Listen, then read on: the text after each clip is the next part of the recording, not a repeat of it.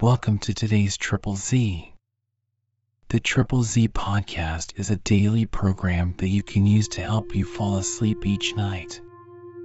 Just turn down the volume, lay back, relax, and enjoy as you fall asleep.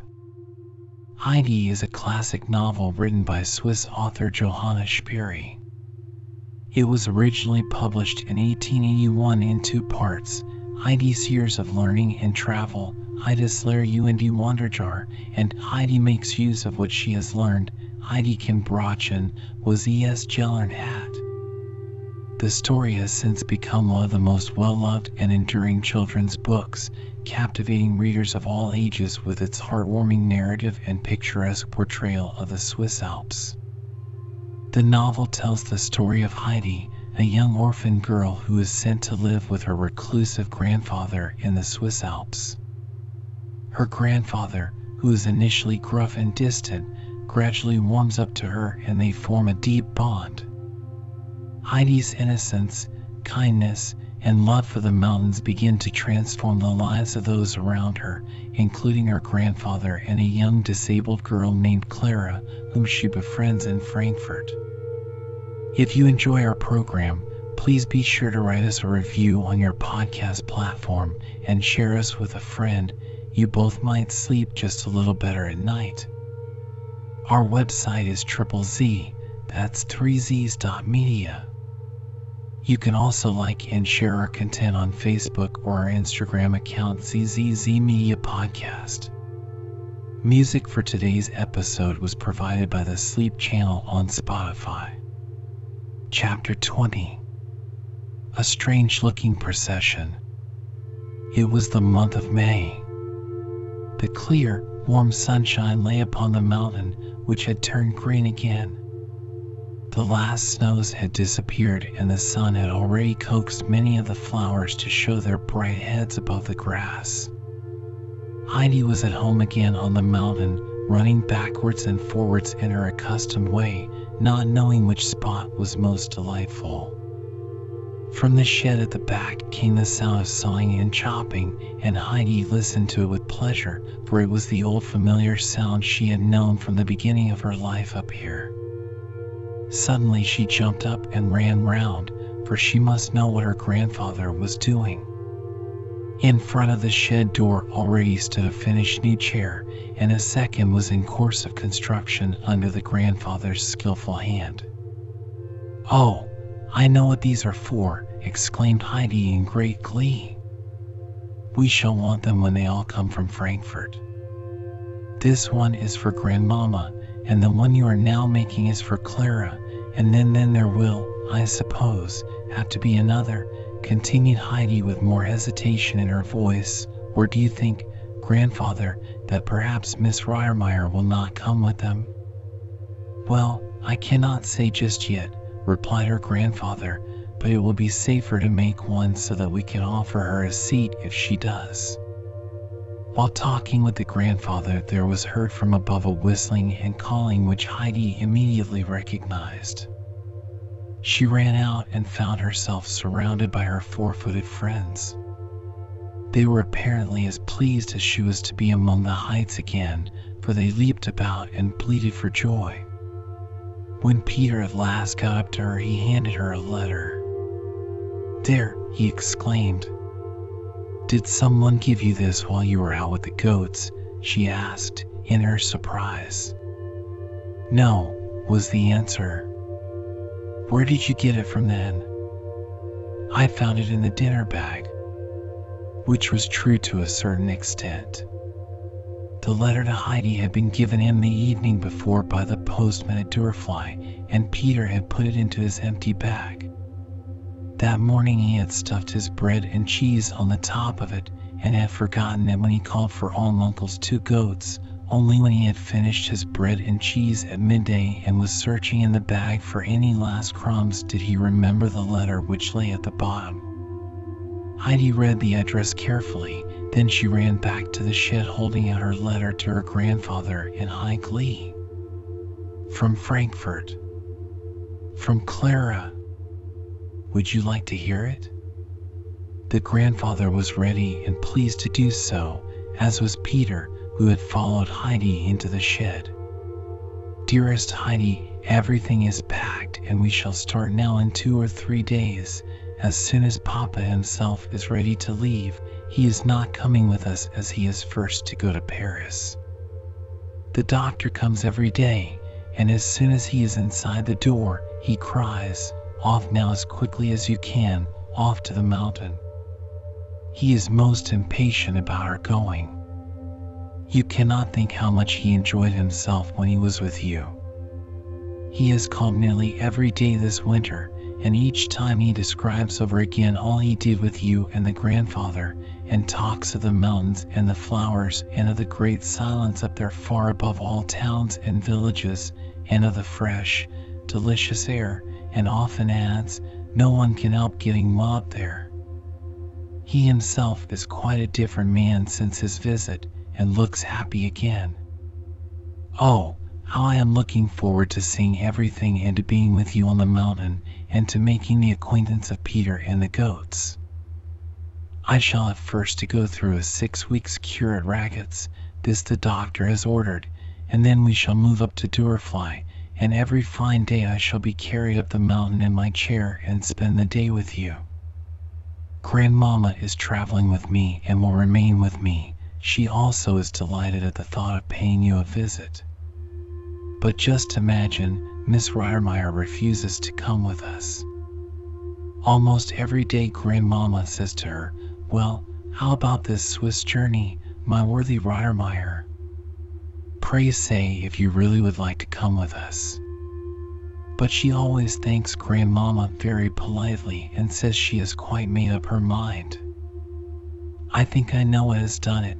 Sebastian gave such a frightful description of the mountain, of how the rocks were so overhanging and dangerous that at any minute you might fall into a crevasse, and how it was such steep climbing that you feared at every step to go slipping to the bottom, and that goats alone could make their way up without fear of being killed. She shuddered when she heard him tell of all this, and since then she has not been so enthusiastic about Switzerland as she was before. Fear has also taken possession of Tinette, and she also refuses to come. So Grandmama and I will be alone, Sebastian will go with us as far as Ragatz and then return here. I can hardly bear waiting till I see you again. Goodbye, dearest Heidi. Grandmama sends you her best love and all good wishes. Your affectionate friend, Clara. As soon as the letter had been read, Peter rushed out, twirling his stick in the air in such a reckless fashion that the frightened goats fled down the mountain before him with higher and wider leaps than usual. He followed at full speed, his stick still raised in air in a menacing manner as if he was longing to vent his fury on some invisible foe. This foe was indeed the prospect of the arrival of the Frankfort visitors, the thought of whom filled him with exasperation. Heidi was so full of joyful anticipation that she determined to seize the first possible moment next day to go down and tell grandmother who was coming, and also particularly who was not coming. The old lady was no longer confined to her bed. She was back in her corner at her spinning wheel, but there was an expression on her face of mournful anxiety. Peter had come in the evening before, brimful of anger, and had told about the large party who were coming up from Frankfort, and he did not know what other things might happen after that, and the old woman had not slept all night, pursued by the old thought of Heidi being taken from her. Heidi ran in, and taking her little stool, immediately sat down by grandmother and began eagerly pouring out all her news, growing more excited with her pleasure as she went on. But all of a sudden she stopped short and said anxiously, What is the matter, grandmother? Aren't you a bit pleased with what I am telling you? Yes, yes, of course, child, since it gives you so much pleasure, she answered, trying to look more cheerful. But I can see all the same that something troubles you.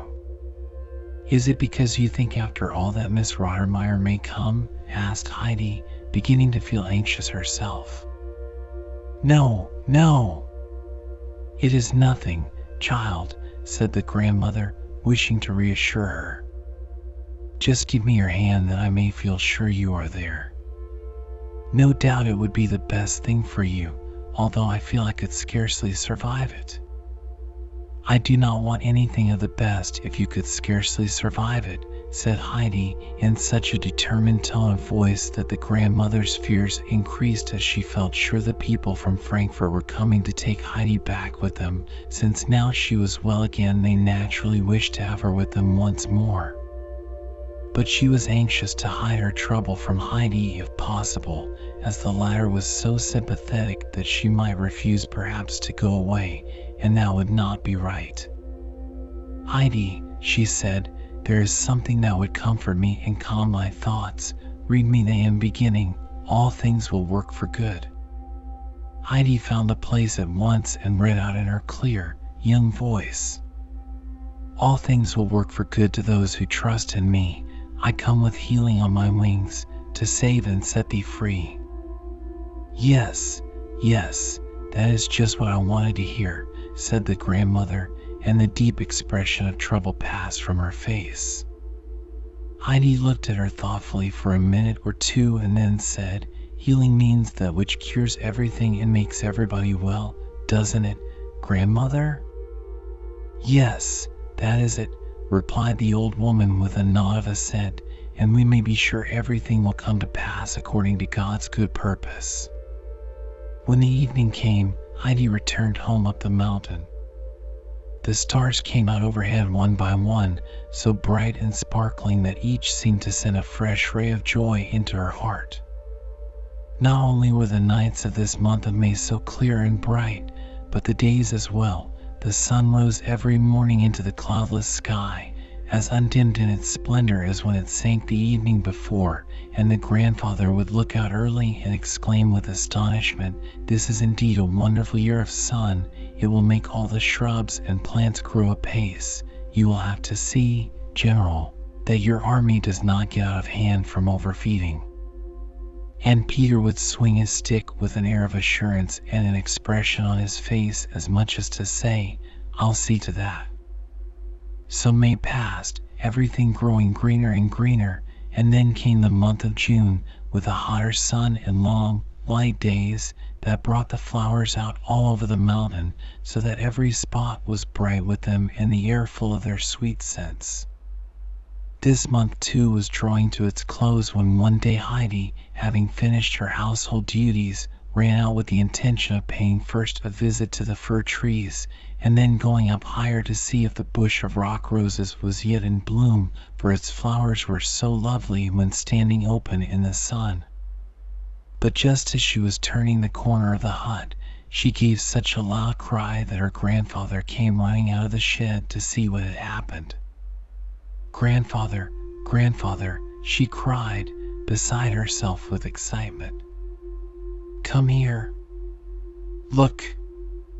Look. The old man was by her side by this time and looked in the direction of her outstretched hand. A strange looking procession was making its way up the mountain. In front were two men carrying a sedan chair, in which sat a girl well wrapped up in shawls. Then followed a horse, mounted by a stately looking lady who was looking about her with great interest and talking to the guide who walked beside her, then a reclining chair, which was being pushed up by another man, it having evidently been thought safer to send the invalid to whom it belonged up the steep path in a sedan chair. The procession wound up with a porter with such a bundle of cloaks, shawls, and furs on his back that it rose well above his head. Here they come, here they come, shouted Heidi, jumping with joy. And sure enough, it was the party from Frankfurt. The figures came nearer and nearer, and at last they had actually arrived. The men in front put down their burden, Heidi rushed forward, and the two children embraced each other with mutual delight. Grandmama, having also reached the top, dismounted and gave Heidi an affectionate greeting before turning to the grandfather, who had meanwhile come up to welcome his guests. There was no constraint about the meeting, for they both knew each other perfectly well from hearsay and felt like old acquaintances.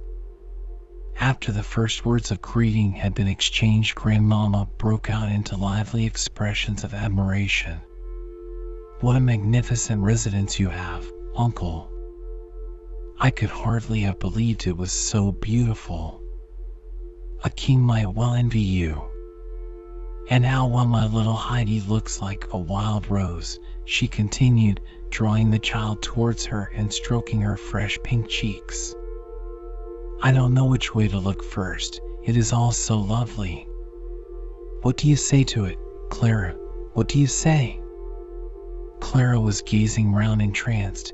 She had never imagined, much less seen, anything so beautiful. She gave vent to her delight in cries of joy. Oh, grandmamma, she said, I should like to remain here forever. The grandfather had meanwhile drawn up the invalid chair and spread some of the wraps over it. He now went up to Clara. Supposing we carry the little daughter now to her accustomed chair, I think she will be more comfortable. The traveling sedan is rather hard, he said, and without waiting for anyone to help him, he lifted the child in his strong arms and laid her gently down on her own couch. He then covered her over carefully and arranged her feet on the soft cushion as if he had never done anything all his life but wait on cripples. The grandmamma looked on with surprise.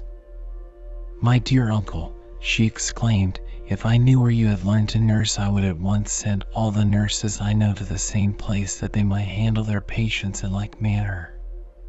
How do you come to know so much? Uncle smiled. I know more from experience than training, he answered, but as he spoke, the smile died away and a look of sadness passed over his face. The vision rose before him of a face of suffering that he had known long years before, the face of a man lying crippled on his couch of pain and unable to move a limb. The man had been his captain during the fierce fighting in Sicily. He had found him lying wounded and had carried him away, and after that the captain would suffer no one else near him, and uncle had stayed and nursed him till his sufferings ended in death.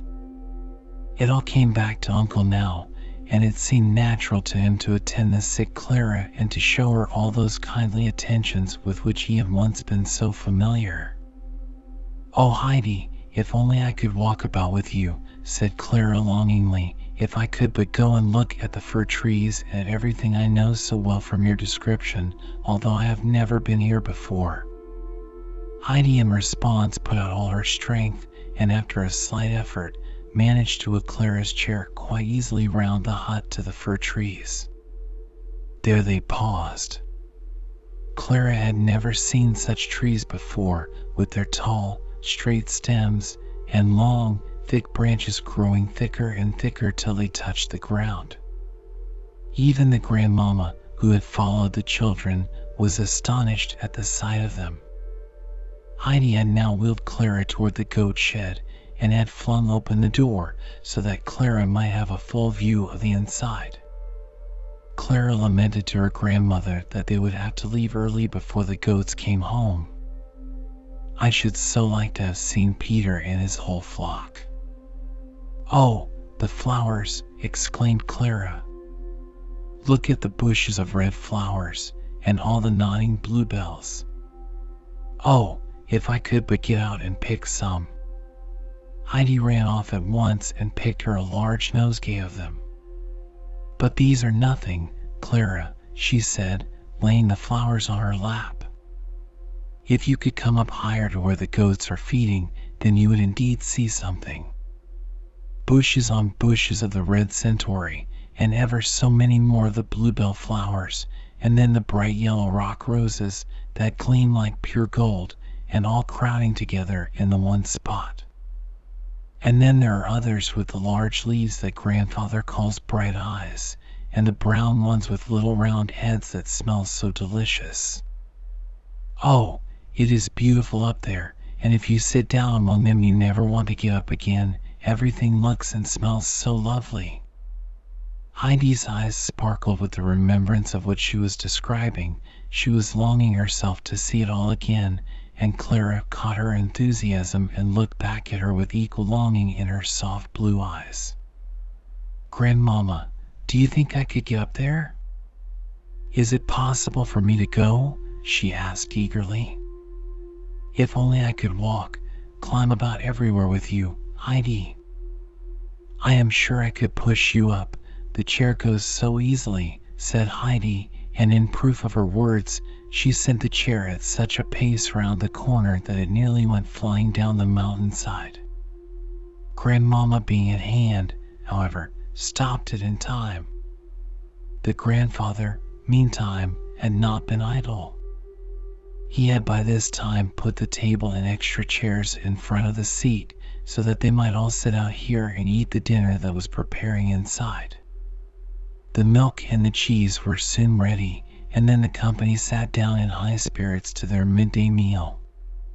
Grandmama was enchanted, as the doctor had been, with their dining room, whence one could see far along the valley and far over the mountains to the farthest stretch of blue sky. A light wind blew refreshingly over them as they sat at table, and the rustling of the fir trees made a festive accompaniment to the repast. I never enjoyed anything as much as this.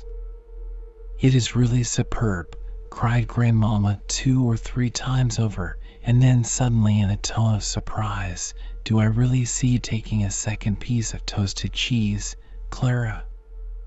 There, sure enough, was a second golden colored slice of cheese on Clara's plate. Oh, it does taste so nice. Grandmamma better than all the dishes we have at Ragatz, replied Clara as she continued eating with appetite. That's right, eat what you can, exclaimed Uncle. It's the mountain air which makes up for the deficiencies of the kitchen. And so the meal went on. Grandmamma and Aunt Uncle got on very well together, and their conversation became more and more lively. They were so thoroughly agreed in their opinions of men and things and the world in general that they might have been taken for old cronies. The time passed merrily, and then Grandmama looked towards the west and said, We must soon get ready to go, Clara. The sun is a good way down, the men will be here directly with the horse and sedan. Clara's face fell, and she said beseechingly, Oh, just another hour, Grandmama, or two hours. We haven't seen inside the hut yet, or Heidi's bed, or any of the other things. If only the day was ten hours long. Well, that is not possible, said Grandmama, but she herself was anxious to see inside the hut, so they all rose from the table and Uncle wheeled Clara's chair to the door. But there they came to a standstill, for the chair was much too broad to pass through the door. Uncle, however, soon settled the difficulty by lifting Clara in his strong arms and carrying her inside. Grandmama went all round and examined the household arrangements and was very much amused and pleased at their orderliness and the cozy appearance of everything. And this is your bedroom up here, Heidi, is it not? she asked, as without fear she mounted the ladder to the hay loft. Oh, it does smell sweet, what a healthy place to sleep in. She went up to the round window and looked out, and grandfather followed up with Clara in his arms, Heidi springing up after them. Then they all stood and examined Heidi's wonderful hay bed, and grandmama looked thoughtfully at it and drew in from time to time fragrant draughts of the hay perfumed air, while Clara was charmed beyond words with the sleeping apartment. It is delightful for you up here, Heidi. You can look from your bed straight into the sky, and then such a delicious smell all round you. And outside the fir trees waving and rustling. I have never seen such a pleasant, cheerful bedroom before. Uncle looked across at the grandmama. I have been thinking, he said to her, that if you were willing to agree to it, your little granddaughter might remain up here, and I am sure she would grow stronger. You have brought up all kinds of shawls and covers with you, and we could make up a soft bed out of them, and as to looking after the child, you need have no fear, for I will see to that. Clara and Heidi were as overjoyed at these words as if they were two birds let out of their cages, and Grandmamma's face beamed with satisfaction. You are indeed kind, my dear uncle, she exclaimed. I was just thinking myself that a stay up here might be the very thing she wanted. But then the trouble, the inconvenience to yourself. And you speak of nursing and looking after her as if it were a mere nothing. I thank you sincerely. I thank you from my whole heart, uncle.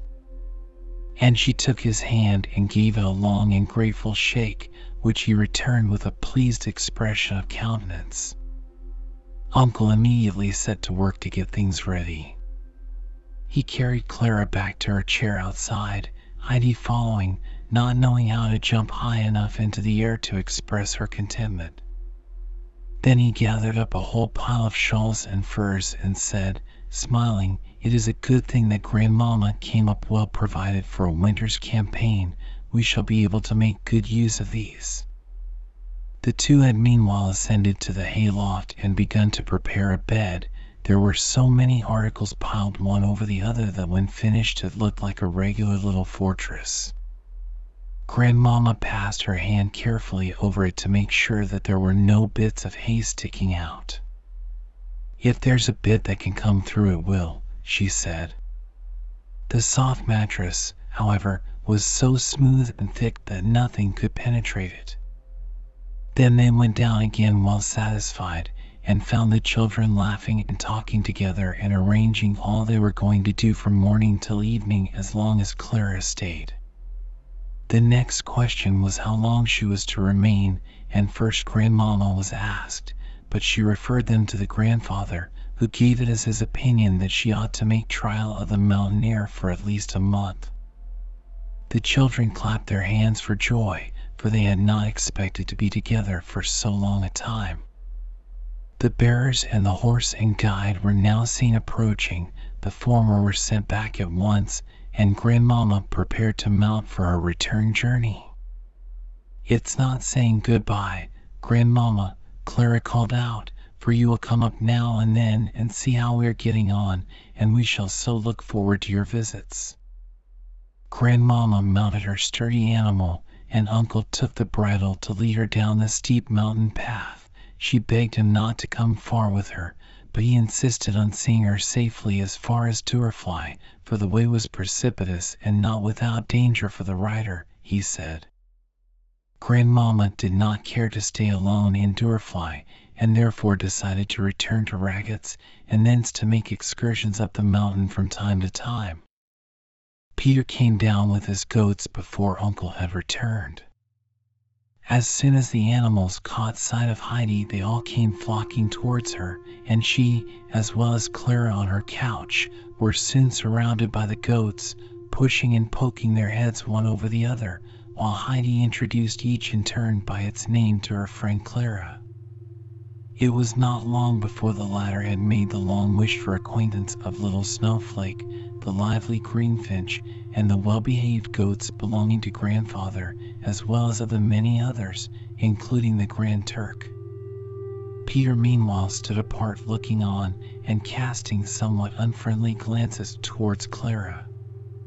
When the two children called out, Good evening, Peter, he made no answer, but swung his stick angrily as if wanting to cut the air in two, and then ran off with his goats after him. The climax to all the beautiful things that Clara had already seen upon the mountain came at the close of the day.